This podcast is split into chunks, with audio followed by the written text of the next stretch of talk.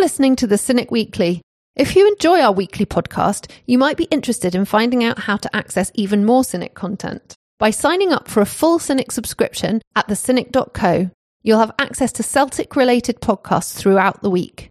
For a monthly fee, you get access to a range of podcasts covering your favourite football club. We cover a range of topics from news and current events to the history of the club, analysis of games, player profiles, coverage of the women's team, quizzes, and much more. We have our own app, or you can download your private RSS link to podcast players. You can also access content via our website so you can listen in the way that works for you. To find out more, visit thecynic.co or email info at thecynic.co. We pride ourselves in being an independent platform. You won't be bothered by any outside advertising or folk trying to sell you stuff, and you can cancel your subscription at any time. Thank you so much for listening to and supporting The Cynic.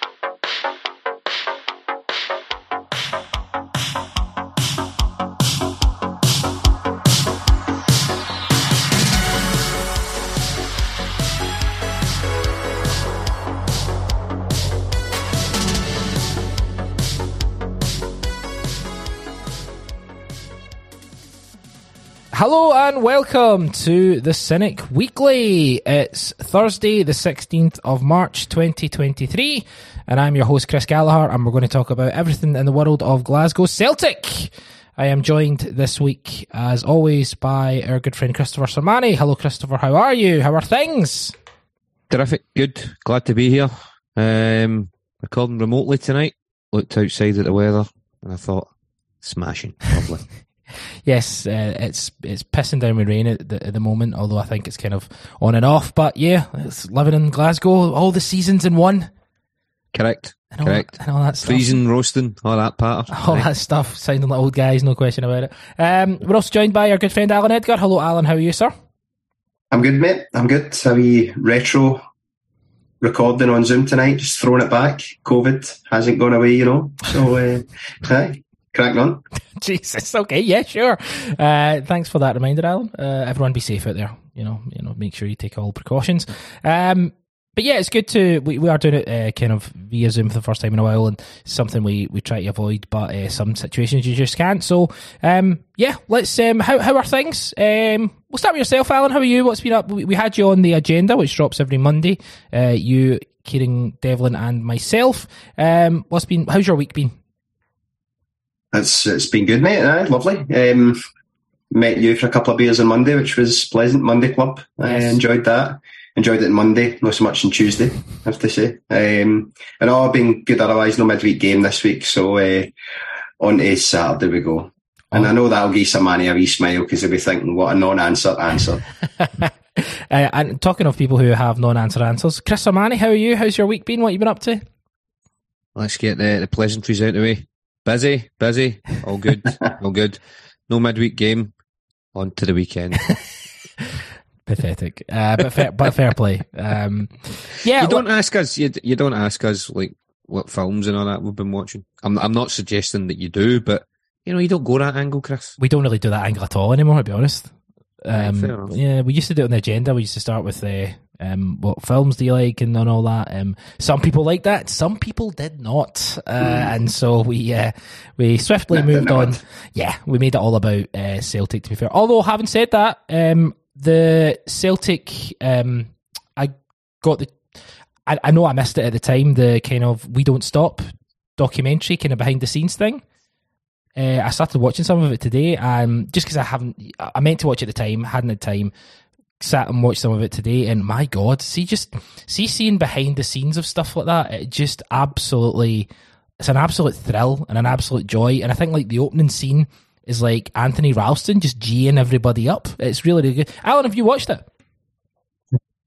Yes, I watched it on the first day it came out. If I'm, if I remember right, because I was eagerly anticipating it. Um, I thought it was really good. One of the better ones, actually. The last few years, I've promised a lot, a lot of apparent behind the scenes footage, and then actually when it's came out, it's you know it, it hasn't been. So no, it was good. I really enjoyed it. Took its time to bring it out right enough. I'd be a big fan of these getting produced and. Uh, Aye. it is just clips. You know, there's not a lot of original content in it. They- I think there's an interview with Callum McGregor that's obviously post season, but I would like these things out, and especially if we were successful this year, to tide me over the summer. To be honest, so um, I would like it sooner and longer, please. with with Just cut that, cut Yeah. that right there. yeah, and, and more that. more original content, and uh, yeah, like delivered to your door, like with you, when you get your Uh, uh, milk. What I basically want to see is, uh, we were talking about this the other day, um, because we were talking about old Celtic videos. I'd like to see the players playing pool, basically. I want to see who's the, who's the character, who's good at pool, who's not good at pool, who's the whipping boy. That's the kind of content we want to see. Absolutely. Uh, so, Manny, what about yourself? Uh, did you watch that DVD? Do you watch these sorts of DVDs? Is it a big interest for you? No. Sounds good though. No, I mean it's like I've not got a DVD player anymore. Uh, you can get it by other means. Wink. I, I know for a fact, Mr. Sermanni, you've got a platform that you could watch this on. yeah, it was his platform that I watched it today. So that's Careful. right, right, right. I'm not saying anything. But um, you're not a big fan of the, the old Select DVDs and all that, uh, Sermanni, no? I like videos and. Yeah, I don't have a DVD player. All right, well, I mean, just like on Target and all that. Did you not watch them when you were a wee guy? No, I, I, I did. I did. I haven't watched this one, and I, I must say the old appetite's been whetted by your description of it there. Thanks. Um, and I'm, you know, I will seek it out. I will watch it, and I will review it on uh, another future podcast. And uh, all that pool patter that Allan was coming out, I'm, I'm right up for that too. So, um, give me that content. But what's it called? We don't stop. Uh, we don't stop. I think it's called yeah. Right, okay, I'll, uh, I'll see, see if I can procure that from somewhere. Ah, I need bother. He's, he's going to find a platform and then he's going to watch it and review it on his brand new blogging website that he's um, currently setting up. It's, ca- it's called Sir Manny Talks, and he gets all the characters on it. Don't you worry about that. Anyway. Um, um, like I said, we've got plenty of questions. Thanks for everyone who uh, submitted a question. We're probably not going to get through all of them because there was a lot this week, and uh, we appreciate you taking the time. Hopefully, we'll get through them um, over the week. Because obviously, after this Saturday, which we'll talk about, it's an international week, so there's there's no games for a while. Um, okay, so opening question is from Kenny. Kenny actually sent a two part question. So I'm going to read out his first part because the second part, we've had lots of people asking. That's about uh, the Japanese manager's quotes about the, the players and stuff. So we'll get to that later on in the pod. Uh, but opening question I believe that Ange will look to sell the likes of Abada in the summer. Who else do you think he will try and offload and upgrade on out with the obvious? Maybe Starfelt. So I guess the, the obvious would probably be Joe Hart. Uh, and again, no no disrespect to Joe. I think he's been he's been fantastic. But you know, if we want to improve on in, in every position, you would look at that. He's obviously a little bit older and stuff, so that would be the obvious one. I'd say. Is there any other ones that kind of stick out for you, like a sore thumb? He mentioned Starfelt here. Um, what positions, Chris? You know, maybe a bad going. Would you look at and say we really it'd be good to have an upgrade there? Um, Hart's pretty easy. I mean, it, it's he's done a job for us, and he, he came in. He was the right person for us at the right time after the the, the, the Lennon season and, and the form that Barkas didn't show for us. Probably the best way of saying. Um, so I think I think that's a kind of no brainer in terms of if it's not. I'd want it to be next season, but if it's not next season, it's probably definitely going to be the season after that. On the right hand side, you, you know, with Abada, I mean, we've talked about it in recent podcasts about not writing the guy off. He's still young. But when you see the embarrassment of riches we've got on the left hand side, you know, Jota plays there naturally. You've got Maeda and Haksabanovic they, that can play on the left. On the right, we've got an aging James Forrest. Sorry for that, Allan. Um, we've got Abada who is kind of inconsistent, and and then your other option there's maybe kind of shoehorning Jota in there, and I don't think he's as effective on the right as he is on the left. So I, I could see that the right hand side of the front three somewhere that we may want to upgrade on. The fact that we've got so many numbers there, though, even if they are more kind of back, kind of weighted towards the left hand side, makes me think that that's maybe not somewhere we would we would kind of look at. On Starfelt, see for me, I think a few people have mentioned that you know in terms of would we would we want to upgrade in Starfelt? I think it's more likely our hand would be forced not to upgrade but to replace Vickers, Carter Vickers, sorry, because I think he's a guy, you know, one of a few players that we've got that you're starting to think it might be difficult to hang on to longer term. So I, I would be inclined to think that Starfelt's not somebody that we move on, and it might be that we need to look at somebody that to come in for Carter Vickers instead. But I suppose it's that age old discussion about both of them are, are fantastic centre halves. Both of them are defensively very sound. But do you want somebody who's a bit more comfortable in the ball, bringing that forward, breaking those lines? So, yeah, that, that, those are probably the areas where you would um, you would look to upgrade. And I would say back up for left back as well. But I'll stop talking and let Allan speak. Yeah, we'll, we'll get to the, the left back. Um, there's some news on Greg Taylor, and we'll certainly get to that. Allan, what's your kind of take on that question? I, I think the, the interesting point probably is about we like the idea that we'll take whoever's lowest in any positions pecking order and we'll get rid of them and we'll bring in a first choice. But yeah. I do think that is we've done that largely, but we haven't done it necessarily for every position. And I think it's maybe a bit fanciful to think that we will do that. Um, I do think that there will be interest in some of our key players this summer. Um, that's inevitable. I don't think anybody in the squad is at the stage where they want away, but there will be interest. And I think we have shown that if the price, you know, is, is right and the player is happy with a potential move, then we'll do business. So I think it's about being open to and being alert to the fact that you might have to replace in an area that you didn't think about. And I think we are a little bit better in that preparation than we maybe were two or three years ago. Although I don't think it's, I don't think we're, we're set for everywhere. I think goalkeeper will be particularly difficult. That will be a difficult market just because it is an extremely difficult market to buy in at the best of times. And I think our need probably is greatest in that area. Um, so it'll be interesting if we can hold on to the players we really want to. And I think thereafter people are maybe looking at some players who've impressed. I think that one of the really good strengths that we have is that players that we are potentially willing to part with, and I know some names have been mentioned there. I think given in against any previous team we've had under any Celtic manager in my lifetime, we could lose players that aren't starters, but we would get real real value for them in terms of, you know, if you were to sell Liel Abada, who is not a guaranteed starter, but he's a very effective player for us, but he's not a player that starts week in, week out. I can't think of another player that we've sold that would garner that kind of transfer fee. Yeah. Um, maybe Stuart Armstrong. There's kind of parallels there in terms of a player who at their best is very good for us, but you can still command a fee for. And I think we've got a number of players like that, and that's quite that's promising. That's interesting. Um, but I think we, we will need to kick up levels across the field. And I think somebody mentioned back up at left back. I still think that is an area that if you if we don't believe in Bernabei or we don't see the development there between in the next two to three months, I think you'll be buying a player to compete directly with Greg Taylor there, as opposed to you know a, a younger player that maybe needs that um, development. That, that's not a criticism of Greg Taylor, who I think has has been exceptional. Um, I think it's again with that view to, and we feels like we see this most weeks. It's with a view to those six Champions League games and really improving. And as you get, as the squad improves, the decisions will get harder and harder. And that's why people will be surprised when they hear people talking about Starfelt because our defensive record is exceptional this season and he has been exceptional.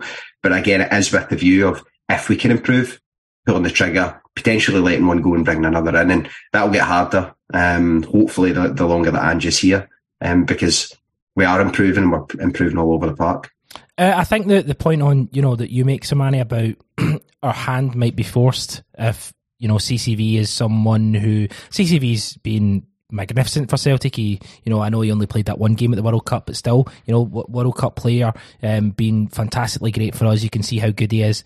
Um, but I get the suspicion, suspicion, um, that uh, the kind of the clubs that will come in for CCV won't be clubs that are going to qualify for Europe. So we always think about the English Premier League and how that's that, if you want to sell someone or someone's going to go, you dangle the carrot in front of them, and you know hopefully that's you know you'll get more money than any other league that you sell to.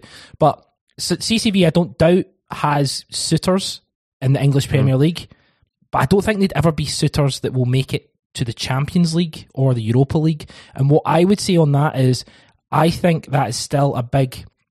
I think if you're a player and you get a taste for that, and there's a, a guaranteed option of playing in that tournament again the season after, I think you probably stay the season after. This is me obviously just talking myself into hoping that Carter Vickers is going to stay.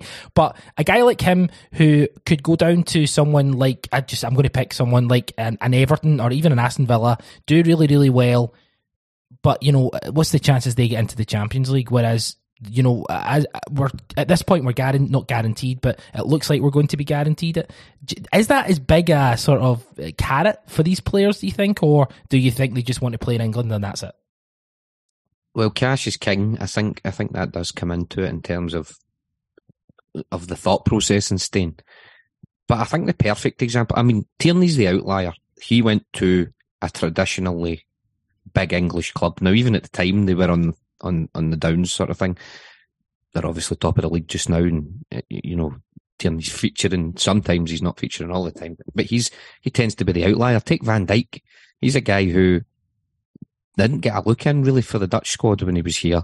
Moved to Southampton, was excellent for them very quickly. Obviously, we know what's happened to him. He's the Dutch captain and he plays for Liverpool. Liverpool didn't sign him straight from us. They could have saved a fortune if they had done that, but he went to Southampton and played that season there. That, without more evidence, uh, like Tierney, that still seems to be the route that people will go to. And then what's factored into that is the player's confidence in terms of then being able to impress at a Premier League club and maybe attract a bigger Premier League club. Now, as a centre half, I think Carter Vickers has got a lot of what top clubs would want. He's a bit smaller than some centre halves, and I think that's maybe one of the reasons why he's ended up at us because I think you'll find a lot of clubs will look at profiles in terms of what you want your centre half to be, and he doesn't maybe look exactly like that, and that's maybe one of the factors why he's here. But I don't think a move to England for him would be necessarily about trying to replicate playing in the Champions League. I think it would be about, again, confident young man taking a move to a club that he thinks he could maybe then move on to the next level. Going back to your point about the Champions League being a pool, it is a bit different now because this season we went straight in. Hopefully next season we're going to go straight in as well. It's a pool, but see when you've got that whole war of attrition when you're going through 47 ties to even try and get there. I don't know. I don't know if we've ever properly considered how that might be when you're selling Celtic to a, like a new player and you say we've qualified for the Champions League. And then there's a wee asterisk after it about what we need to go through. Yeah, I, I, that I, was different. So I suppose at the moment it's it's maybe a factor, but I, don't know. I, just yeah, um, that's a very good point. I just mean like this uh, where we are specifically now. I was looking at some of the stuff um, from a couple of the kind of um, UEFA coefficient stuff on Twitter, and it, it, it looks like we should be okay to mm. have guaranteed football in Champions League football next season if we win the league. I'm just talking about legitimately just next year with Carter Vickers. Yeah. Like, you know, he's young enough that he could go another year at Celtic. He could play in the Champions League, um, you know, make, you know, maybe impress. Um, and, you know, maybe he goes into the Champions League, and impresses in that level of club that he could have got this summer, maybe goes up a notch. What do you think, Allan? What's your thoughts on it? Yeah, I think his development, and we were talking a wee bit about it Monday, his development in the time he's been here alone, I think has been significant. He's a far different player. He's a far superior player to, to you know, the one that joined us in deadline day, um, and Ange's first window. He, he's just far more confident. I think he looks, he looks a lot fitter, looks a lot leaner. Um, and he, he does, he's really grown into the system. And I think one of the, the strengths that he has is that I think of all the players in the team, some are extremely well suited to Ange's system. Some are not so well suited to the system. Carter Vickers looks to me like he is a real all rounder and he could adapt to playing in, you know, other teams quite comfortably. Um, he is a good all rounder. I think he's quite, he's just adept, um, one on one defender. I, I just feel like he's a type of player that a lot of teams would like, but I think he would definitely, if he wants to play, you know, the higher end of the Champions League, I think he would be a player that would need to make a stepping stone. Um, I don't think he would be the one that would be in the Tierney mould. I think he would be in the more um, Van Dijk mould of having to go and prove it. But every single one of those players in that team would back themselves to go down to any team down south and make a success of it. So I sometimes think, and it's maybe maybe a wee bit more siding with Sermanni here, but I think we sometimes put a little bit too much stock into will he get a team in England that plays in Europe or will he not get a team that plays in Europe? Because I think most of the players, especially if they're, you know, on the kind of under 26, under 27, they'll back themselves to be such a success that they'll get to where they want to be as opposed to I need to play Champions League football because for us, especially in the last few years, Champions League football is six games of a, you know, 50, 60 game season. So I think there is no doubting for most players, whether they're UK based, whether they're any of the Japanese boys, the English Premier League is where most players want to play, or at the very least, one of the top five leagues in Europe. That's something we're not going to be able to get away from or get round. You might be able to have players that are happy to play here and see this as, but they will be the outliers. Most players will look at a two, three year period where they want to be here, be a huge success, love it, love the club, buy into it, and then move on. That's inevitable. I don't think we're at that stage for a lot of these players yet because I think their best is yet to come. But there will come a point when, you know, players, especially the really top level ones, will look at it and think, I want to step up to that next level and not play Livy three times a week. I, I don't think that's, that's not me talking down the league or talking down the club. It's just the reality of it for players that, you know, um, don't grow up in the west of Scotland, I suppose. Uh, uh, Sermanni, you want to come in? Yeah, I mean, moving on a wee bit from from Carter Vickers. I mean, obviously, okay, he's an American international, although he's not been called up, which I find a bit strange. Not been called up for, for the latest squad. He obviously grew up in England, spent a lot of time there, so it seems natural to, to, to link him with the Premier League. With regards to like Hatate, for instance, now uh, Hatate's a, a player that I think we all agree could play in a far higher league um, than than than he currently is. Yeah. But there's something for me that just this is maybe just in my head that I can see him playing in somewhere like Germany or Italy more than I can see him playing in the Premier League. Now, I'm not saying he's not capable. He, absolutely is, but it just seems a more natural fit for his style in, in my head. And, and it goes to the point that Allan said there about we all, it's always the English Premier League because of our proximity and because of its profile. And I think most players want to be there.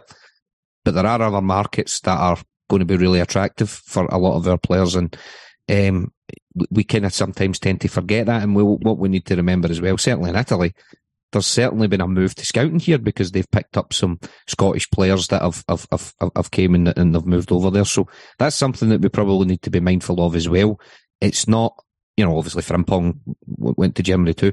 It's not just the Premier League. Yeah. There are probably other clubs out there who'll be looking at some of our players. Uh, yeah, Allan. Yeah, I think just lastly on this as well, because it does feel like we're totting up our players moving away. The only mm-hmm. time, the only time this feels like a big issue for us is when we don't trust that we'll replace players.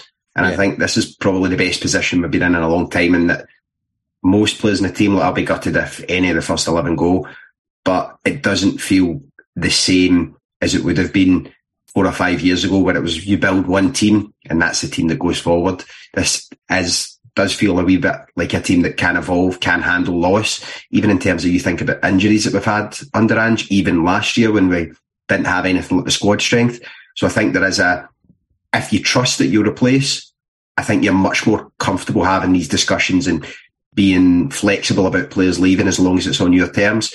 If you are confident that the club will go and be able to recruit properly and spend the, the, the right money there, I think we're in a slightly better position there than we have been in a long time. Uh, very, very last thing on it. I think we've probably learnt a lesson when, to the, from the position we are when Ange first came in, because essentially I think we promised, you know, family silver for big players not to leave with absolutely no eye whatsoever on what we would do at the end of that season. Yeah. Um, as much as we probably don't trust the board, still we've still got issues with that. Even I would like to think that they're they're mindful enough never to let us get into that situation again. Absolutely. Great Great question uh, from Kenny and, and great uh, discussion. Uh, let's look back at the, the game against Hearts on uh, Saturday. We covered this on the. We had a reaction for it, and we also uh, we discussed it on the agenda as well as having a full tactical breakdown on the review as well. But Sermanni, I'd like to hear your thoughts on it. Um, you know, it's four or five days out from the game. Uh, a lot of people, myself included, I don't know. There was just something about that game on Saturday that, that felt really pretty special. What's your thoughts? Um, I just think it's a sign of how how good a side we are because now even from earlier in the season, you know, you go to Tynecastle, it's not an easy game, and I don't think it was. I mean, I, I have described the game as being easy, right? But I suppose as a contest, it was over fairly early. But I don't think it was easy because there was some spells when Hearts did have the ball and they, they caused us problems without maybe having any sort of penetration and attack, you know. But at no point in that game did I think, ah, well, after, I mean, from Hatate's shot, you know, before we scored. It, you know, we came out of the traps, and the minute we get that goal, at no point did I think the tie was in any danger at any point. It just, it, it just looked as if we were a well-oiled machine, and we got the job done. And then being at Tynecastle, and I know even before we got the third goal, it just seemed as if we were doing what we normally do, bringing players off, rotating other players on. Part of it just seemed like another game. And we went there and we built it up, and rightly so, because of the third best team in Tynecastle is an absolutely horrible place to go. But I don't think there was, you know, a poor performance on the park from us. I genuinely just, it, it was so pleasing to watch because we made something that we're nervous about a, a, a walk in the park overall you know, and it's, I know I'm doing it a disservice in terms of how the game unfolded and, and what our players had to put into that for that to happen. But just from, from start to finish, it just, for me, it just looked as if it was a done deal. And that's not something that you're used to at Tynecastle. So it, it was just brilliant to watch. Uh, Celtic came absolutely racing at the traps. Uh, we Aaron Mooy uh, scored in the second minute. Uh, Kyogo scored just before half time, and Carter Vickers really sealed it in the 80th minute. Uh, Allan, you know, uh, Chris, I think Chris makes some good points there. Um, when Celtic start on the front foot and really just put themselves into position to really take control, there's there's no beating us in regard to if if Celtic turn up, there are very few things that happen other than you know bad luck and bad refereeing that can really stop us stop us if we're in full flow. Yeah, and I, I, I, think Saturday was the first half of Saturday was probably uh, maybe domestically. I think, and I, I, know we had an exceptional performance against Dundee United early in the season. Some of the best football I've watched from this season. I think it's one of my favourite performances yeah. um, of the season um, because I think you do add in that Hearts are the best of the rest. They're at home. It's a Scottish Cup game. It's massive. It's not a league game where you know if they don't win, it doesn't matter too much. That's their season on the line. Um, and it's nice to know that we can go into an environment like that and just continue to do what we've done since the World Cup. And the run between the World Cup and now, hopefully we'll finish it off on Saturday before the international break has just been exceptional. Some of the most dominant performances, um, some of the most comfortable run of performances that I've seen from a Celtic team in a long, long time. Just I, I, was talking to a mate about it earlier on today, and I think it was at St Mirren. We went down early, um, and it was an extremely frustrating first half. Celtic go a goal down that early, you know that you'll get back into the game. You feel when it was so different that performance, and it feels like between the World Cup or the return since the World Cup and where we're at now, we have just stepped up a gear entirely. And we're now starting to see the new guys coming in. You've seen that on Saturday with Kobayashi, Iwata, um, coming in, being go-to guys, you know, the next, next best, if you like, if there's an injury or fresh legs in the middle of the park. And it feels like it, our season isn't winding down. It's starting to heat up and that feels different a little bit from last year. Last year felt like it was a real, it was incredible, but it was a real run to the end of the season and we had to really stretch what resources we had. Whereas this year it feels like we have guys that are now coming in and they feel that granted, there's only what, hopefully nine or 10 games left, 11, 12 in the season, whatever it is, hopefully an extra cup game.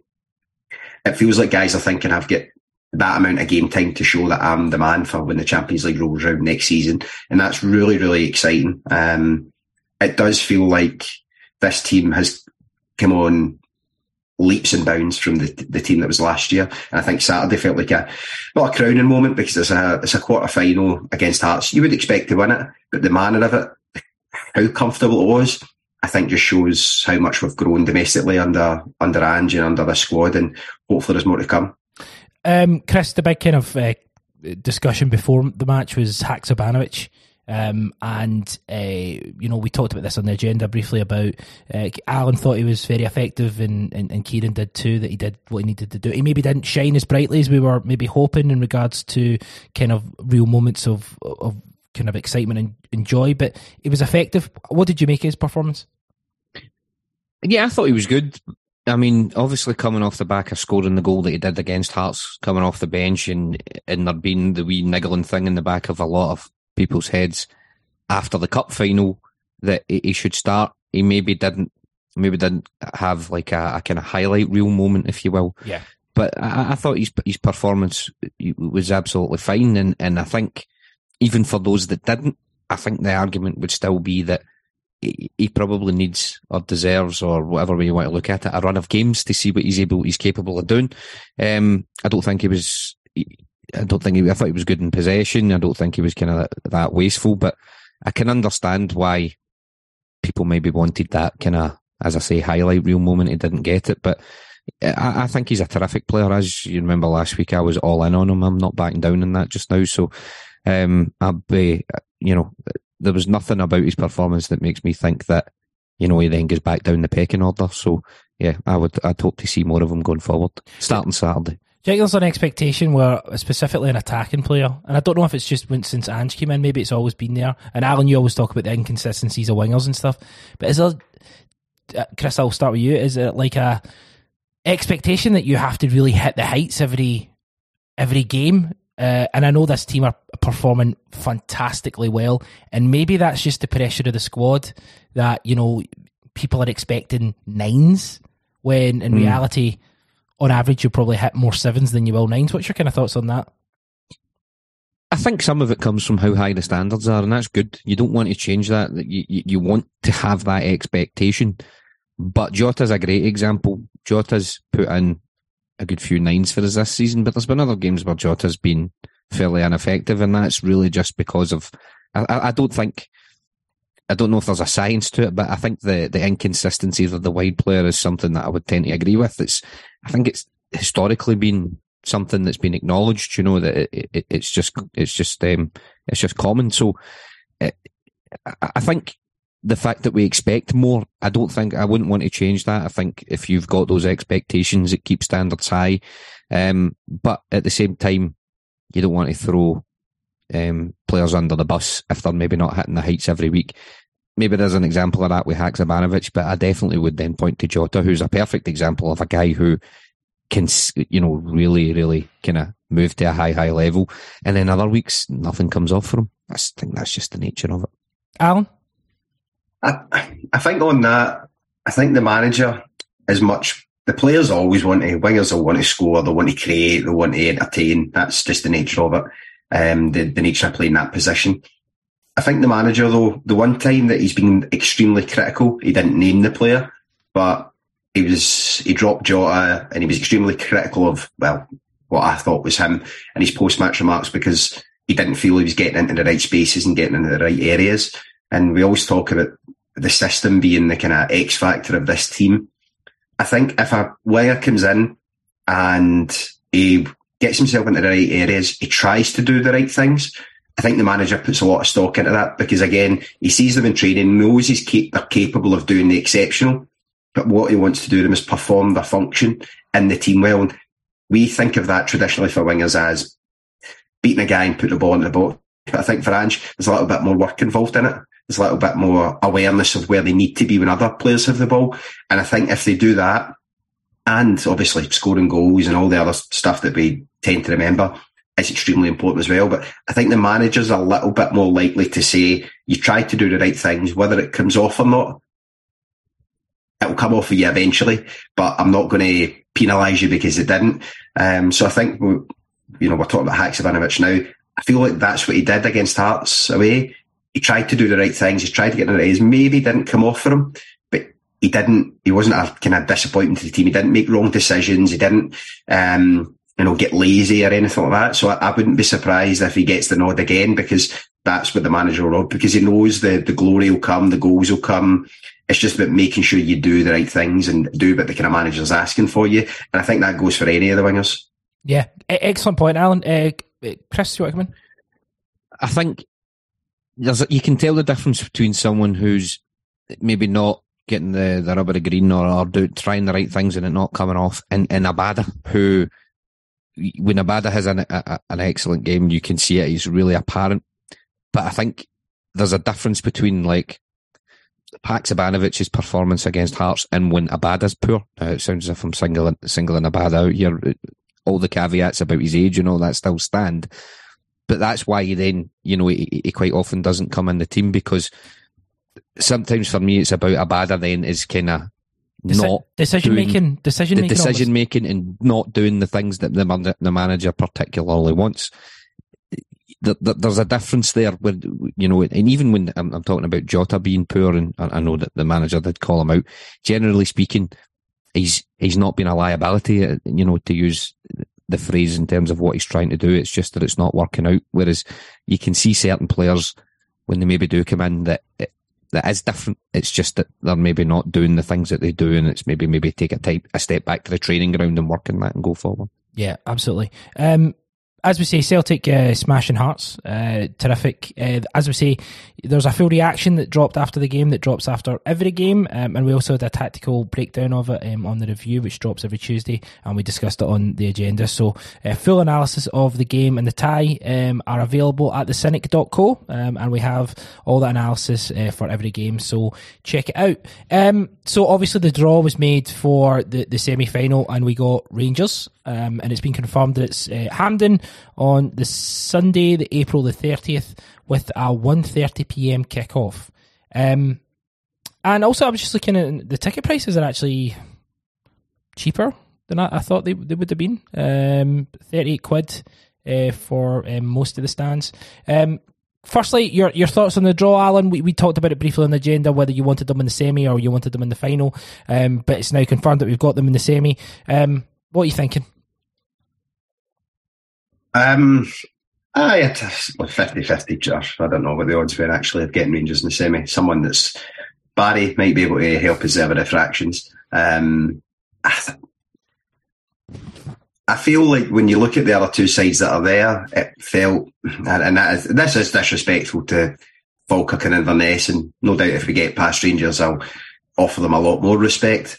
But it kind of feels like if you go to win the Scottish Cup this year, you're going to have to beat Rangers. Um, and that largely has felt like the, the way of this season, to be honest, as well. Even when you look at the league table this year, um, that that's really what what it's um, what, what it's come down to. Us being a lot better, um, so it does feel that inevitable way. And I liked it. I think I used the phrase "the king of the trebles" um, on Monday. Yeah. If we had got Rangers in a Scottish Cup final, because the idea of winning a treble and beating Rangers in both finals and beating them to the league was just immense. But semi final will hopefully do. Um, three games in a very short period of time against Rangers does make me slightly nervous because, I mean, I'm greedy, but that would be very greedy. Um, so it's going to be a lot. The, you, you tend to find when you get a lot of games in a short window that you maybe get a couple of stuffy ones.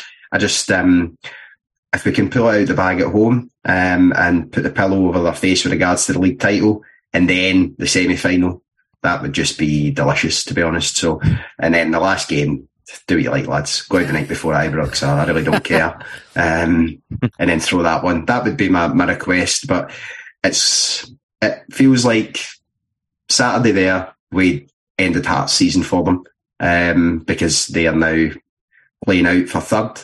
I would love to do the exact same on April the 30th at Hampden and make Rangers last, what, six league games, largely academic. And we can hear the discussion about how they're building for next season and how, you know, they should have played xyz i would love that. And it, there would be no finer end to the season for me than, than that. And then hopefully a march to potentially a treble. But it's a, it's a tough draw. Three games in short proximity will be extremely difficult, but, you know, we can, we can hope.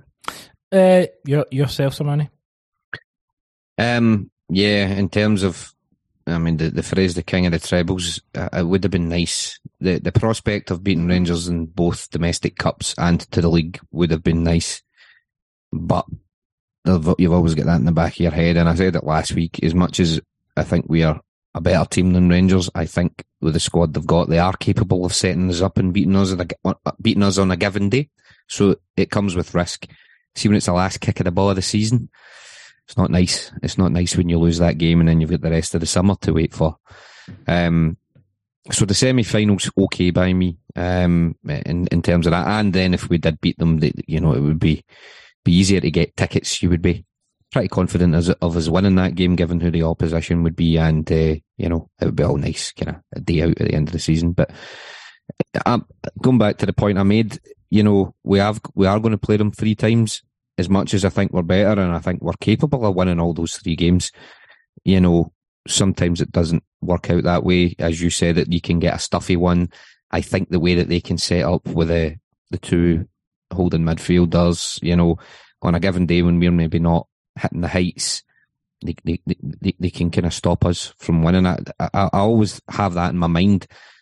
We are better than them, but uh, not to the point whereby you turn up and you know you're going to win like we did in you know the recent past, where it was just like you didn't really give much consideration to whether you would win or lose. I, I, I wouldn't want the support to get into that mindset, but you go into it confident. As Alan says, you probably knew you were going to need to beat them to win the cup um, anyway.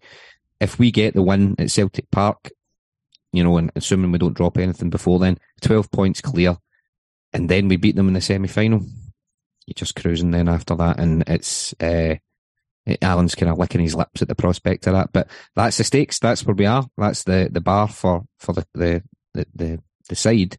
And you know, the manager will be telling them to do that. So as much as, you know, there's a wee trepidation about it, a wee bit of nervousness, you're also relishing it. And I can't wait. Yeah, absolutely. Uh, so that's obviously the game from from last week, and that's the Scottish Cup semi final draw. We get a question from Troy. Um, Troy asks, "Hi lads, a year from now, who do you think will have made the biggest impact in the team? Kobayashi, Iwata, or Haksabanovic?" He also says, uh, "Does anyone not have any idea why Hatate always stands up during the huddle?" I, I, I, don't have any. I don't have any insight. I'm sure. I wonder if we can get some. Um, but he hates Celtic is the only conclusion that I can come to. That's that's exactly him. And uh, what was what was the other? Um, who was that awful Sheffield United striker? It was absolutely dreadful. Mike Burney. Mike Burney, aye him. Um, so I'm sure they're pals. Uh, I remember him and John Fleck standing up whilst the rest of their team did a huddle, and I remember thinking, pathetic. Ah, that's nice. Nah, I, I genuinely did laugh. It was quite funny. It's like, steady off, mate. It's fine. No, Celt- no bother. Celtic on the mind as always. Uh, anyway, Troy's question. A year from now, who do you think will have made the biggest impact? So, Kobayashi, Iwata, or Haksabanovic. Uh, three players in and around the squad. Uh, they're not starting um, as often as I'm sure all of them would like. Iwata seems to be coming on really pretty regularly. Um, Haksabanovic is getting more time. Kobayashi came on uh, against Hearts. Chris, I'll, I'll, throw this over to you first. Um, who do you think will have made the biggest impact? Kobayashi, Iwata, or Haksabanovic this time next year? Haksabanovic. I think uh, I think you knew that answer was coming, Christopher. Um, I mean, uh, going with the squad that we've got just now, and caveated by assuming there's no there's no transfers um, between now and then. That midfield's quite you know, it, it, it, it's quite packed in terms of kind of the pecking order. At the moment, it's um, obviously it's McGregor, Hatate, and Mooy. You've also got O'Reilly in there. So for Iwata to come in and have the game time, necessary game time to make an impact would be, you know, I think it would be difficult for him. Not saying he's not got the tools to do that, um, but it, it, it would be difficult. With Kobayashi as well, I mean, I thought he was really good against Hearts. You know, very promising, very comfortable in the ball. Um, it, you know, there was always that thing in the back of my head where he was a famous Celtic project, but I don't think Ange really goes for that. So um, it was refreshing to see his performance, and, and you know, you, you, see what he's got going for him. But right now, as it stands, Starfelt and, and Carter Vickers, it's difficult to see that partnership being bro- broken up. You know, um, and and Kobayashi coming in. So I genuinely do think it's it's Haksabanovic. I just think his talent, um, it, you know, will start to kind of build and, and and he'll show that. I mean, he suffered an injury. He was starting to come on to a real bit of form, you know, just before the World Cup. Then unfortunately picked that injury up. Um, scored the goal against Hearts, and I think he'll just kick on. Let's be honest. I'll be perfectly frank. I've nailed my colours to the mast with him, so part of that's why I'm saying what I'm saying. But I do genuinely think there's a real football player there. And whilst i am a fan of the other two, I just think in the positions that they're playing, he's going to um, get more opportunity. He's going to get more opportunity. Uh, uh, do you agree, Alan? With any sort of uh, kind of challenge to that? Um, no, I, just, I like the idea that it's like somebody's back to horse. Whether he believes in the horse or not doesn't really matter now because he's he's staked his money. Um, so I, I think success and uh, if you're comparing those three just against each other, I think it'll be extremely difficult because Haksabanovic has been here, you know, for this season, and he's not a guaranteed starter. So I, think Iwata might be the one for me that will, as time goes on, will find his game time increasing, increasing. Um, and she's hinted at a slight change, which in system, which could potentially favour Iwata. Um, but even if, if he doesn't, I feel like he's a player that there's going always going to be game time in the middle of the park there, and he looks comfortable. You know, I, have been really impressed with him in a unassuming way, if you like. Um, he looks like he's kind of gelling in quite quickly, comfortable in both feet. Um, doesn't mind the physical side of the game. You know, he looks like a player that he could oh, I'm not suggesting he'll get player of the year, but it looks immediately like a player that you could use and that you're happy and you're happy to trust. And I've talked about the cup final being a bit of a watershed moment potentially. Um, and since then, Iwata has been a player that Ange's gone to, and he's not gone to David Turnbull, which, and they are largely competing for game time in the same areas, even though they're very different players. So I think, um, I think Iwata could be a, could be the one out of the three that finds that he's, he's on the pitch more often than not, um, with regards to the other two. But it's, it's not to say the other two won't do well. Kobayashi is largely still a complete unknown. 45 minutes away in a game that we're, you know, 2 0 up in. It's very, very difficult to judge from that. So, um, he is, he's the outlier there. I just haven't seen enough of him yet. Uh, I'll stick with you, Alan, and I'll get your thoughts as well, Chris. What, what what's your thoughts on O? Um, has he? He's a, he looks like a he's got a lot in his kind of It looks like he looks like he's a he's a good player, right? Not not not saying he's not in any way a good player, but he maybe looks a little bit rawer than maybe we thought. Mm-hmm. Um, you kind of because uh, to me it looks like if if um if Kyogo got injured, I'm not convinced O would be starting. I think it would probably be Maeda. Um, mm-hmm. Is that is that unfair? What what what's your, is O where maybe we need that second striker to be yet, or do you think that will come with time? Well, I've been told they'll come with time. He's got a lot of ability, and I think you can see that. He's um, he's got the physical attributes right away, and he loves a battle. He's inexperienced. I think you can see that. Um, giving away fouls.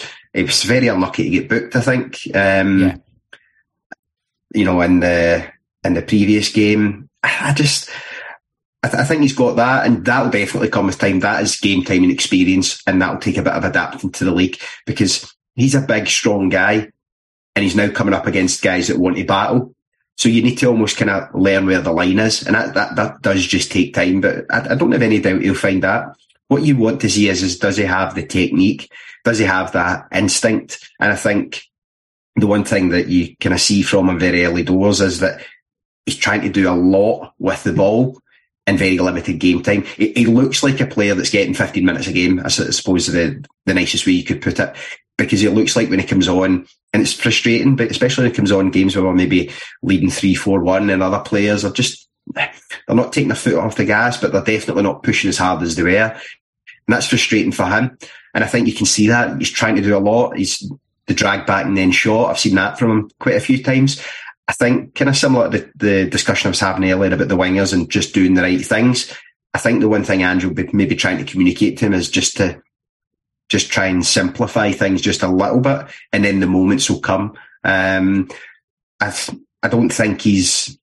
I think I would be nervous if Kyogo was to go down with an injury and we had to go with O between now and the end of the season. And that's not me saying that I don't like him as a player. It's just that I think he, he's definitely raw as a, a, polite way of putting it. Um, he's trying to do too much in, in the limited game time he's got, but he's a player that believes in himself and he's a player that the manager obviously believes in as well. I don't have any doubt for a second that if Ange didn't think he was near it, he wouldn't bring him on. He would go with, he would make another change. He would put a Abada through the middle or Maeda through the middle. He has no, he doesn't have any problem making those hard decisions of not bringing someone on. So I think he obviously sees something in him and it'll take time. But I think the best of him will definitely be next season, or some of the best of him will be next season. I think between now and end of the season, you might see a little bit more of that kind of frustration, maybe just trying a little bit too much, a little bit too quickly. Um, but it will come with game time and experience. I think it's a big adjustment for a striker like him. So um, I think we need to kind of leave the leave the judgment open for uh, another year or so on. I would imagine. Uh, uh, yourself, Chris, uh, what you said there, Alan, is kind of essentially was what I was trying to get across.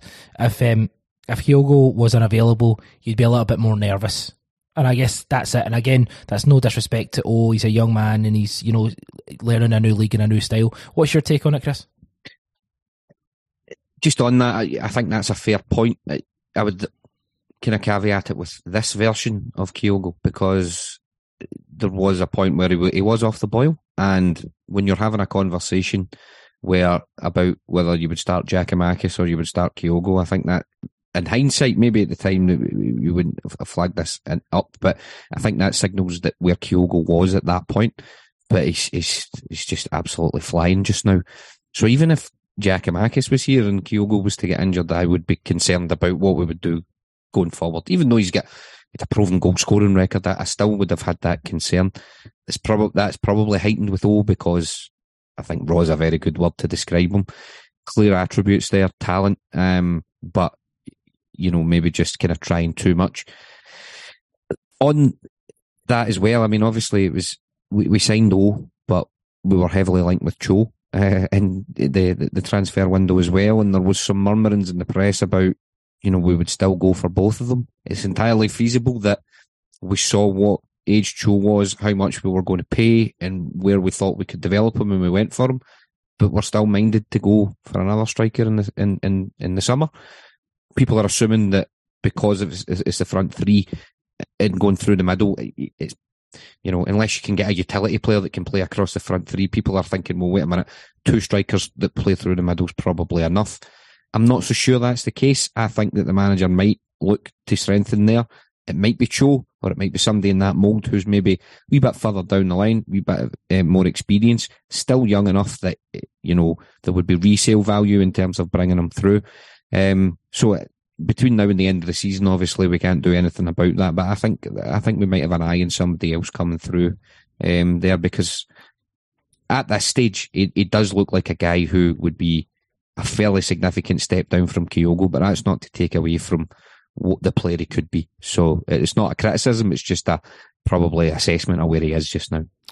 Yeah, and you know we've got some news, um, and it's a, about another kind of player, and maybe similar to O and, and Kyogo uh, in regards to the quality of the first team pick. Um, Greg Taylor uh, basically, Steve Clarke, he, he, wasn't named in Steve Steve Clarke's Scotland squad, which kind of raised a lot of eyebrows.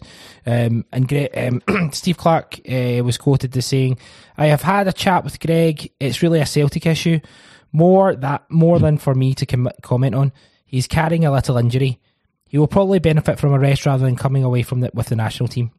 Uh, and Celtic will, should elaborate on it. Um, is that a worry?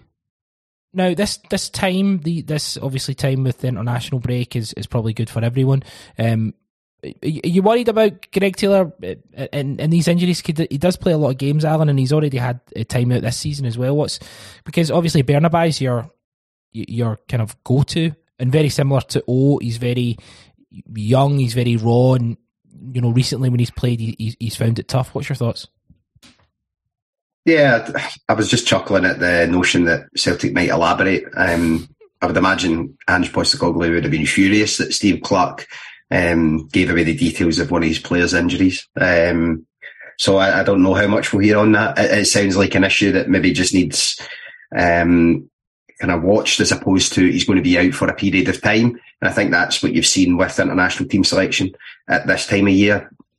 International managers are a little bit more minded to be sympathetic to knocks and strains as opposed to in September when it's well the important matches, I guess. Uh, not not to belittle the international calendar, but if, if Greg Taylor was to miss out, know he missed out. What was it, three or four weeks previously with a an injury, or maybe three weeks?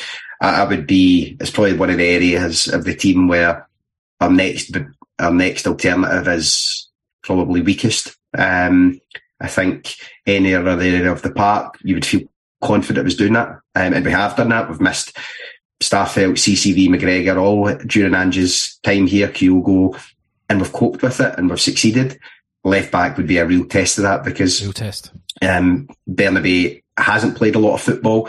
Um, and he's had mixed success when he has. Um, again, that old disclaimer that we took about four minutes to play. That's largely what you've got with Bernabei. Um, but you've got a bigger sample size. And again, he has been here longer, which then of leads you to think that that will take longer. So if you're getting into the business end of the season relying on him and him only, then I think it would be, you know, it would definitely weaken the squad. It might be good for his development long term, but all we're interested in is trophies, um, especially at this time of the season. So hopefully we're able to kind of manage Greg Taylor's game time and by proxy, that will probably mean that in some of these league games, potentially, you might see Bernabei coming in in games where Taylor is available, but they just want to make sure that he can make it through for these big games against Rangers and for these um, cup games. So hopefully, um, hopefully that is the case as opposed to you know something a bit more severe.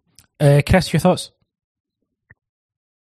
In terms of Taylor, I mean, as a concern, I mean, I suppose before we Clarke clarified that with an injury. I mean, Scotland have got Robertson and Tierney at left back, so Greg Taylor not being picked could pretty easily be justified in terms of of his place in the squad. But uh, I'm glad he's not there then, and I'm glad he's got this period of time to maybe recuperate because Bernabei for me is a guy who, you know, you don't want to write him off completely, but he's at an end of the park as well. You know, a guy like Oh, you could perhaps playing games and you know in, in, in terms of of of uh, carrying them forward if we were in a position we had to. I really wouldn't want to rely on Bernabei for any length of time, and that's not, you know. In fact, I'm I'm, I'm going to say that's not a kind of comment on what the player he might be. I'm I'm not sure what player he's going to be. For for me, he just there's a lot of basics that he's not doing right just now. Positionally, he looks nervous. Um, so if we were in a position, Greg Taylor's a guy who's completely transformed in the minds of the Celtic support to the point now where you're thinking if he's injured, you're really starting to worry because I think we've seen the impact of his substitution at uh, Ibrox earlier in the season, where it wasn't aided by how poor a performance it was from Juranovic, but you know, it shows how important he is to the setup and he is to the team. And yeah, don't really want to think about it. Yeah, I mean, we, we, had that wee bit of insurance, but I know obviously other than other than um, the uh, performance again at Ibrox against Rangers, take that out of the picture. But you did have that sort of insurance a little bit with Juranovic being able to play both wings, um, or both kind of um, fullback positions. Um, that, you know that that was something that we had that we could kind of rely on. Alan, we just don't have that. With if Bernabei's kind of put into that position, it, you're just going to have to go with it, I guess. I mean, he, he wouldn't do anything else, would he? Well, I don't know because we thought that that would be the natural choice at Ibrox. And granted, Juranovic is probably a bit more adept at playing both sides.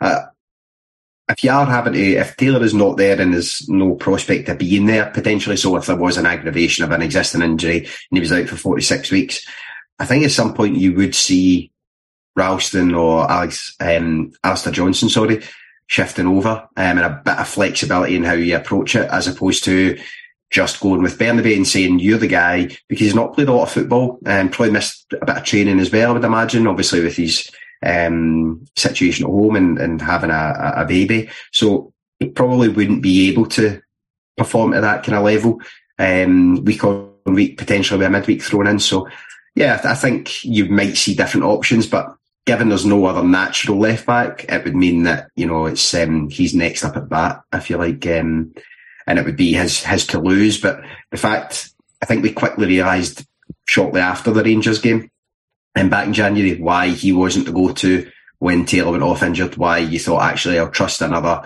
non-natural left back to fulfil that role. Granted, it backfired on the day, but Bernabei's performance in the subsequent weeks, I think, made you, I think, a little bit more appreciative of why that decision was taken. Absolutely, and this kind of brings us nicely into the, the game on Saturday against, excuse me, a, a, game on Saturday against Hibs. Um, we can talk about various positions, obviously. Uh, Hibs are currently they're fourth in the table. They are five points behind Hearts, who are obviously third, and they are. You know, I was looking at this the table today, and I was thinking, you know, people are talking about like Aberdeen, how how, how poorly Aberdeen have been, and you know the bit of a kind of uh, managers being sacked and everything. They're only two points off Hibs in fourth. Uh, it's, it's quite it's such a tight league uh, below obviously us and them, um, and then the obviously drop off's quite big. Um, Hibs themselves, uh, they have they lost four one to Rangers in their last game, um, but they've been on one, two, three, four, five, seven games undefeated uh, in the league before that Rangers game. How are you feeling um, about the idea of taking on Hibs at Celtic Park on Saturday, Christopher Sermanni? Confident. Um, I mean, uh, pointing out obviously how tight the league is as well, and, and, and with Aberdeen, I mean, these are sides who I think Hibs, Hearts, and Aberdeen have all went on runs this season, and then they've, they've all kind of came to an end, um, sort of thing. McGeady was was playing well for them, and then obviously he's had a bad injury, and he's he's he's not going to play again this season. Um, but they're not a side. They're a, because of their name and their you know their, their pedigree. Even when they're not um, on form, I always look forward to playing Hibs. You know, they're one of those sides that see even if like Ross County were kind of scaling the heights of the Premier League, it's not something that I would. It's got the same kind of attraction as, as, as Hibs do. But for me, it's just another game that I'm relishing playing. We're in great form. I'm expecting us to, you know, to keep that going. And I think Hibs, I'm not sure they'll come out too much, but they're a, team who are more traditionally less defensively minded. I think that they, they maybe paid for that against Rangers during the week. I didn't see the game, but um, I think that's the way it was explained. They came at them a wee bit more and maybe get picked off. I'm not expecting them to kind of come at as gung ho, but you know there may be uh, opportunities for us to exploit that and um, score some goals, which is exactly what I'm looking for these days. oh, these days, before you were looking, no, no, goals weren't that important. Just want, just wanting a win, but you know, standards are high, Christopher. It's not, you know, it's not just about winning. I want to be entertained, and I'll be writing a strongly worded letter to the board if I am not on Saturday. Ninety goals in the league this season. And uh, conceded 20. Uh, Allan, uh, Hibs at home on a Saturday 3 pm kickoff. Uh, are you looking forward to it? Um, and it is the it is obviously the kind of end to this kind of mini season, if you like, um, to kind of breaking it down before we come back and finish it off. So it is exciting. Hibs at home is a could be an interesting one as well because Hibs are can be wild at times. Um, there is the potential that it could be an exciting game. Um, and they are obviously it's a different team and he's trying to develop it, but it's a squad that I think he would love to overhaul. Um, Lee Johnson, um, and he'd probably tell you that if you asked him because he's very frank in his interviews, which can be quite entertaining as well. So well, they've got to tune out some guys. I think Youan's done exceptionally well for them, but you would really fancy us if we do perform, then there could be goals for us there, and it would be a really nice way to cap off. I do like the idea of before the international break putting in a really, really strong performance. It feels like it energises the players a little bit, um, and then hopefully you can pick up exactly from where you left off. So it's a really good opportunity for us. Um, and I think it could be, a, I genuinely think it could be a really entertaining game. I'm maybe a bit different for, I think Hibs will come and they'll, they'll try and have a go. I don't, unless Lee Johnson's had an epiphany, which several beatings at the hands of Celtic and obviously recently Rangers might have given him, but I think he might just try again and say, let's go and play a natural game. And if they do, then, you know, could be a cracker on Saturday. Uh, as uh, we've got a full preview of the game um, dropping on the cynic.co tomorrow, where we do again tactical analysis of what we think uh, Hibs are going to bring and, and, how we can beat them. I also spoke to uh, someone from the Hibs Ramble, which is a Hibs podcast, and I asked them, "Is like are Hibs going to come? Are they going to go five at the back? Are they going to be really defensive, or are they going to try and come at us? And he didn't know.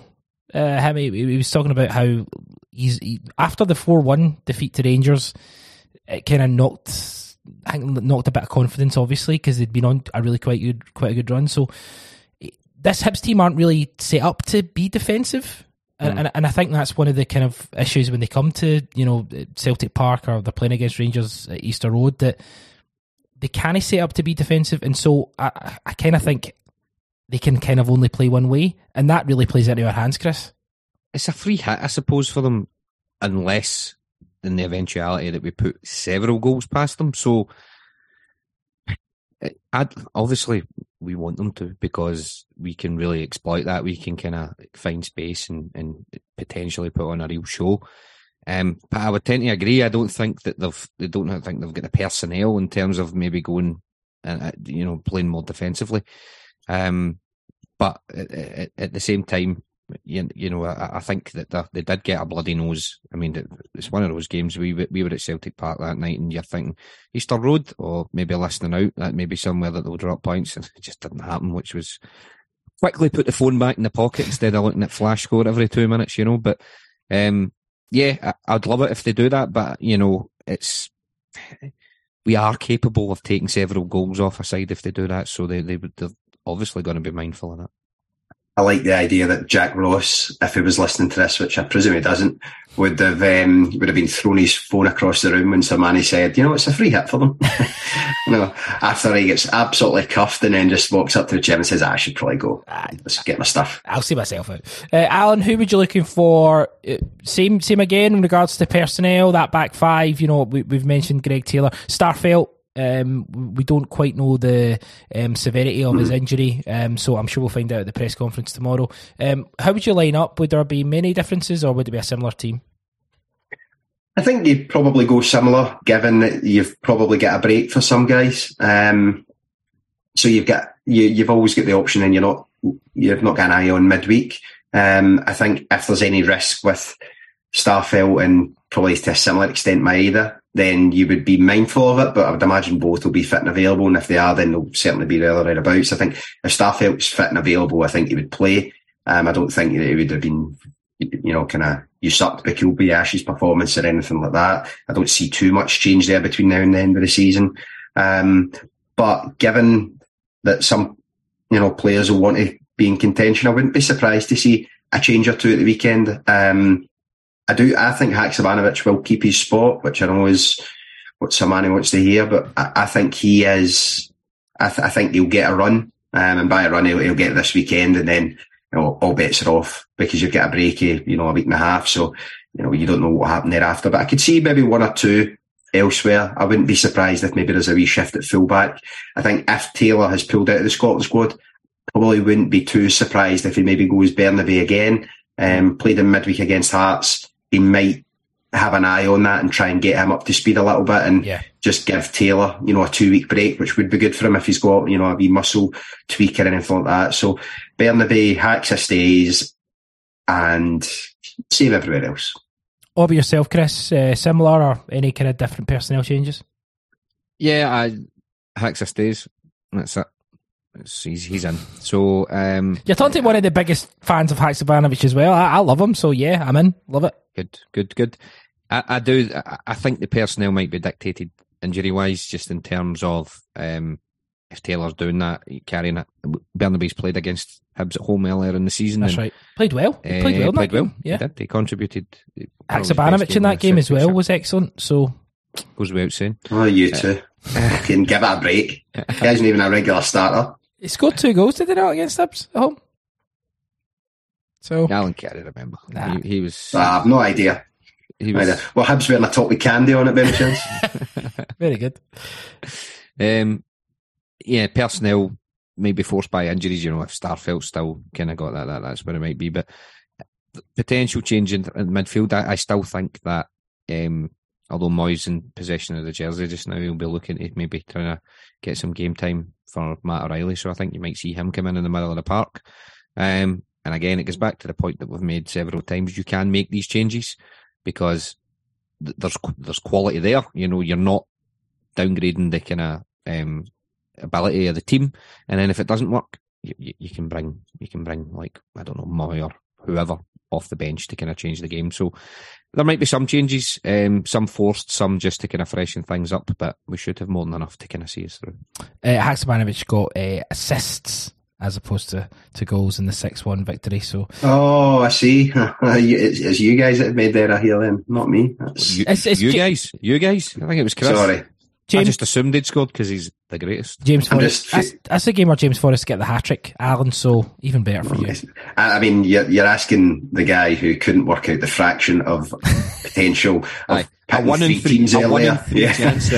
that perplexed me for about thirty seconds at that point. So probably not best to dig into my mind and my memory, Chris. Um, I, I think I think we're we're all kind of in agreement that there might only be one or two changes in regards to you know Starfelt Taylor, and he'll probably more than likely go with the same team. But would this be an opportunity for an Iwata? Um, just in that you know you know we've got a, a two week break. You're not going to drop Callum McGregor, although I mean, And Iwata or the one that plays for us? Just anyone, Christopher. um, I, I meant um, aye. Uh, he's not getting anything in his mind here, Chris. He, he went blank there. he went entirely blank. Uh, would it be a, a place to, to bring someone like Iwata in? You know, Kobayashi, there's a chance he might play just because of, you know, Starfelt's injury and, and, and Bernabei. Would three changes be a bit too much and you'd maybe, you know, because we've seen lots of changes in the past have maybe kind of uh, made the game difficult. Would it be two's enough? No need more? What's your thoughts, Allan?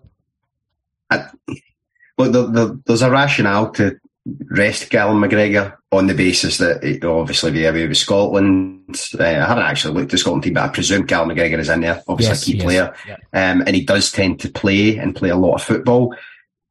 But the downside of it is, if you're making changes elsewhere, even if you're not making changes elsewhere, Callum McGregor is the beating heart of the team. So, look, we can talk about it. We can talk about Iwata. It's not a reflection on him that he's not replacing Callum McGregor. I just think, and the risk is too high. He'll trust him to know his own body. Uh, Callum McGregor knows when he's pushing it. Maybe if Celtic are in a comfortable position, I don't doubt that he would be one of the ones you'd look at to try and take him off. But I, the, the idea that he doesn't start on Saturday to me is um, nonsense, to be honest. So we'll see. We'll see. The thing, the thing about McGregor is he's he's just had a, an extraordinary capacity to play hunnels and hunnels of football. You know, you see a guy like Kieran Tierney who also played hunnels and hunnels of football, and, and, and that's probably played out in terms of the injuries he's carried through his career. It's not been the case for McGregor. It is, it is remarkable, and there's part of it, part of your brain thinking, how long can he keep doing that? So you do start to maybe think in your head, you know, maybe you, you start to rest him, but he doesn't show any signs of, of slowing up just now. He just remains really fresh and, and, and unaffected by the football he plays. So I would tend to agree with Allan. You know, it might be something that you would do, but in terms of his important importance to the team and, and you know that kind of totem in the middle of the park being our captain, I, I, I just don't think you drop him for very very many games at all. I, I, Certainly not now. Between now and the end. Yeah. Yeah, yeah, exactly. Um, so Celtic versus Hibs, it's uh, Saturday, three pm kickoff. Uh, we'll have a reaction to that game drop straight afterwards. Um, looking forward to that, and we'll also have a full preview um, that will be available on Friday at midday. So check that out as well. All available on the Cynic.co. Um, we're going to finish just by talking. I've got a couple of questions about the uh, omission of Hatate and Kyogo from the Japan squad. Um, question first question from Liam. With the non-selection of Kyogo and Hatate by Japan, do we need to be worried about attracting players? The quality of the rest of the league just seems to be getting worse, and I fear that if we are if it's affecting players' international prospects, it will harm our ability to attract them, even if we do keep improving in our scouting and player trading model. What do you guys think? Isolated incident with the two Japanese guys or a potential systemic issue? Kevin McGoldrick also asks, uh, do you think the constant omission of Hatate and possibly Kyogo from the Japanese squad, especially given their manager's comments about the league, that would make them consider their futures this summer? I'll just run over some of the, the comments. I won't go through all of them. Um, but the Japanese manager says, I've watched all of Celtic's games and seen what they've accomplished and their presence in the team, talking about Kyogo and Hatate. But there's no bar to clear to be called up. It's a comprehensive decision. We think about the level of the league and various other factors when making these decisions. Though putting together a group for, and he talks about the the, the squad games against uh, Qatar, uh, Moriyasu said he didn't need persuaded that Hatate or Kyogo could cut it at international level. For this squad, we focused on the squad f- from Qatar as well as some new players. As I said, we're trying to build the strongest team possible ahead of 2026. In order to do that, we're taking a wide view of how to build a national team. I think we'll agree that Kyogo and uh, Hatate would absolutely be able to contribute to the team. Um, there's been a lot of talk about this, and there's been a lot of kind of discussion and debate about you know the level of the league. Obviously, Craig Craig Levine came out and talked about you know, how to improve the level of the league. We're, going to discuss that in a little bit more detail probably on Monday. Um, I'll get Allan and Kieran's thoughts on that. Um, but with this, with the questions, do you think it's going to affect them, Chris, in regards to? I mean, Kyogo was getting picked very regularly. We were all surprised that he wasn't getting picked for the, the Japanese uh, World Cup squad. We don't know the lay of the land in regard to all the, the Japanese squad and the, the, the domestic talent. Maybe there's you know players who are more worthy in regards to. I, I don't know. We can't really make those comments. But do you think it would affect them the fact that they're not getting picked to the point where they'd consider their future at Celtic? I, I think the question was asking about attracting players, and, and and I'm not sure we would have still have we would have a problem attracting players because it might be a, it might be a factor, but what you get when you come to Celtic, you know, winning trophies, playing attacking football, um, competing in Europe every season, depending on what level, is very attractive for players, especially you know players that maybe haven't played in Europe as a stepping stone. We've got a track record of players coming here and either moving on to the Premier League or like Frimpong moving on to the Bundesliga. So I, think we've still got that attraction, but there may be an issue. It may, it, it, it's potentially a reason if they then decide that they want to move on. Um, Hatate and Kyogo, Hatate more for me though, is a guy who I think is destined to play in a stronger league. And I, I think his footballing ability and I, I'm assuming his own ambition would be enough for that to happen in the next season or two. But I don't think it would help if the Japanese manager continues not to pick him and citing the reason that the quality of the league's one of the one of the factors that's playing into that. I mean, it is head scratching. That's probably it's a head scratcher why he isn't picked, and part of that probably is we don't have enough of an understanding of the the, the Japanese squad. But every time Hatate's not picked, it's Kyogo less so. Obviously, he's in the form he's in just now. You would maybe say this as well, but everybody goes they must have some midfield if he's not being picked, and that is immediately what you think. Um, but there is still part of me thinks, how can he not make the squad? I mean, it's just it's strange, and maybe this is a, a snobbery, but the point that you make about Kyogo getting regularly picked when he was playing in Japan, you know, you, obviously then know what he's like, capable of playing in a league that you maybe deem to be stronger than Scotland. You know, why wouldn't you pick him now? That that's maybe Japan is as a league stronger than Scotland, but I would be fairly confident that we would be able to beat any team in Japan. You know, Celtic. I mean, so I don't know. It's you know, I I I, I don't get it. I don't know why it's the case, but it may be a consideration in terms of player retention going forward. Vickers, Carter Vickers is maybe another guy. He's not been picked for the USA squad. There's maybe some rumours that the manager just doesn't particularly rate him, and that might change if there was a different manager there. But the fact that he's not getting picked as well, and again, I confess I don't know a huge amount about the US squad, but I'm thinking I don't see why that's why that's. It, it just it just doesn't help Allan, really, does it? No, it's we like the idea of players getting rest, and uh, at one-off occasions, I can see that. But when it comes to actually players being selected and being favoured by their international managers, that's what you want because um, if the players are happy, then they're happy at Celtic, and that's good, and that helps with that retaining aspect that that, that Sermanni talked about. Um, I think there's the Japan squad is obviously very very strong. They had a very successful World Cup. Yeah. Um, there's different discussions, I think, when you're talking about Kyogo and Hatate, and for the reasons that Sermanni mentioned. Kyogo was an outstanding talent in the J League, and he was selected a lot when he was there. I think it might just be fairly clear that the manager just sees the future without Kyogo. Um, and I know that sounds ridiculous, but from our point of view, but he coped at the World Cup well without him. Um, he's 27, I think. I think it's a different discussion. If he hits the, the heights in Europe next year, then obviously there would be a route back in. Hatate is different. He is trying to break into that team and really cement a place in that team. And I think of the, that would be the one that would be the concern for me. Yeah. Um, and I do, I think he is an immensely talented player and I'm surprised that the comments are odd because I'm surprised that you wouldn't use that opportunity to actually want to take a proper look at him, see him with the squad, see what his level is, because I think his ceiling is very, very high.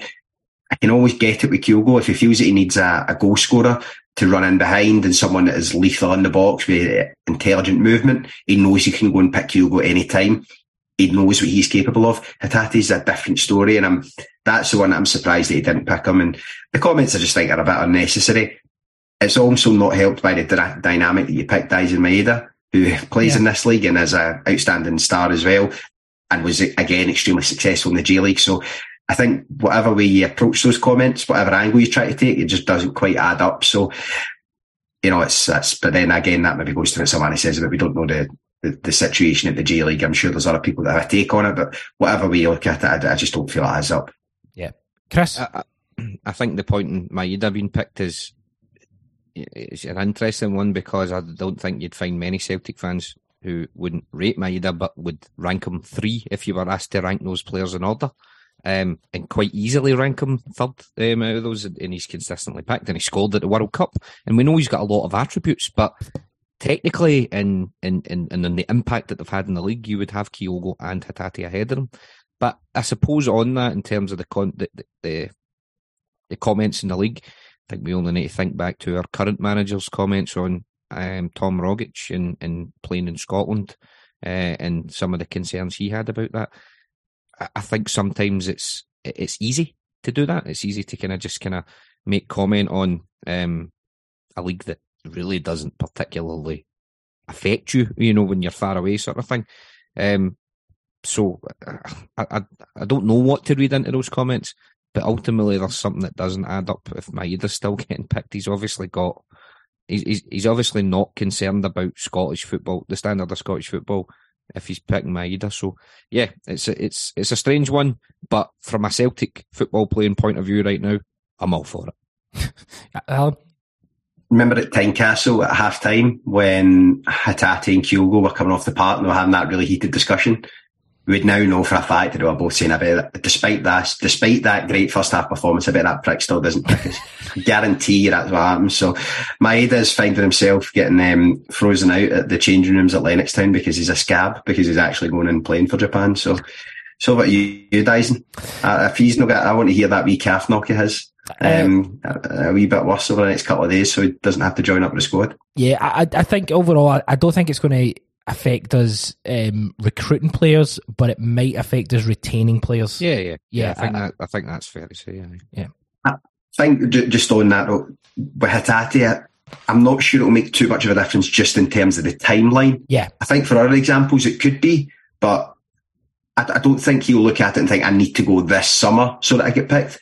I think the following year he might arrive at that scenario anyway, but there could be another player in another scenario where that is the case. But I think the timeline for Hatate probably will be okay. And then I think with the Carter Vickers one, I can only assume that that's, um, that's just maybe again similar to the Taylor one, just a little bit of a knock, maybe just being a bit protective and trying to, he needs that rest in case he's been overloaded because America are not blessed with talent at centre halves. You've seen that at the World Cup. When he came in, he was exceptional, he was comfortable. They don't have have young centre backs. So, um, yeah, I can only assume that's just a, a wee kind of discussion between the manager and the player. Chris, just just one last point. I think, I think that's it. The trajectory of these guys means that the decision to move on that might be a factor, but not the sole reason for it. You could be in a position where you would sign. I mean, I suppose we're talking about Japanese players here, maybe, but I think there could be a situation where you've got a player at a certain level who's contributing to the team, but maybe isn't at a, a stage where necessarily that there's, other clubs looking for them that isn't getting picked for their, their, their, their national team that might, who's particularly nationalistic and wants to play for their national team that, you know, but I genuinely, I generally think recruitment won't be a problem and if the guys are kicking on at the level that they're kicking on, they're going to move on anyway. Um, so yeah, just that.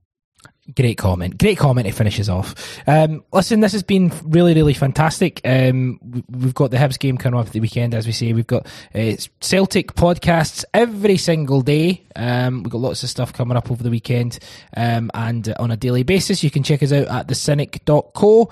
Uh, we'll be back next week. Um, I think next week might be a wee bit more of a feature. Uh, Allan won't be here with us, but uh, myself and Chris Sermanni and a special guest, who's the third man? Who is the third man? Uh, we'll discuss that uh, later in the week. But Allan Edgar, pleasure as always, sir. Right, mate. Thank you. It was a pleasure to be a, a quarter of this successful show tonight. fun, fun gimmick. Uh, Chris Sermanni, we'll speak to you next week. Indeed. See you then. Thank you. From Allan Edgar, from Chris Sermanni, from myself, Chris Gallagher, this has been the Cynic Weekly, and we'll speak to you down the road.